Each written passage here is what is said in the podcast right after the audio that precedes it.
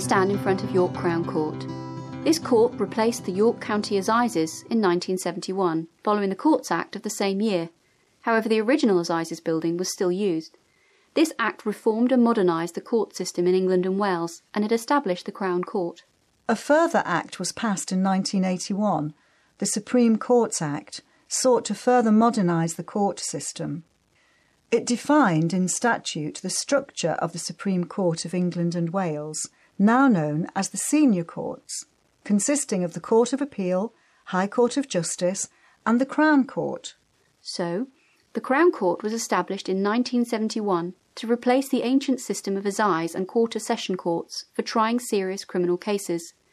It also hears certain types of criminal appeals from the magistrates' courts and is the only English court to use a jury on a regular basis. Yes, the Crown Court deals with serious criminal cases, the likes of murder, rape, and robbery, as well as cases passed from and appeals against the Magistrates' Court.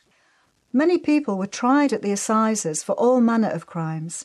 In 1893, Fanny Fell, a 64 year old York factory hand, was sentenced to five years' hard labour at the Yorkshire Assizes for stealing a cloth jacket from a York pawnbroker's described as a persistent offender who had served no less than eight terms imprisonment.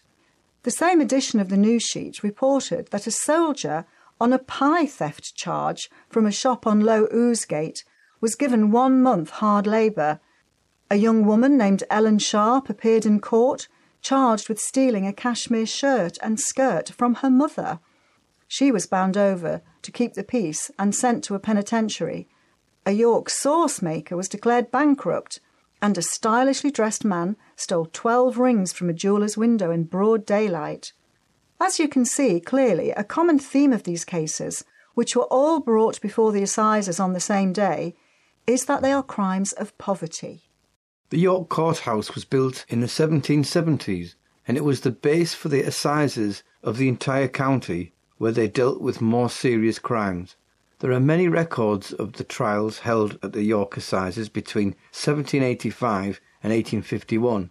One case was that of John Fortune, who on March the 5th, 1785, was found guilty of stealing linen from a bleaching croft above the value of ten shillings, to be hanged on Saturday, the second day of April next.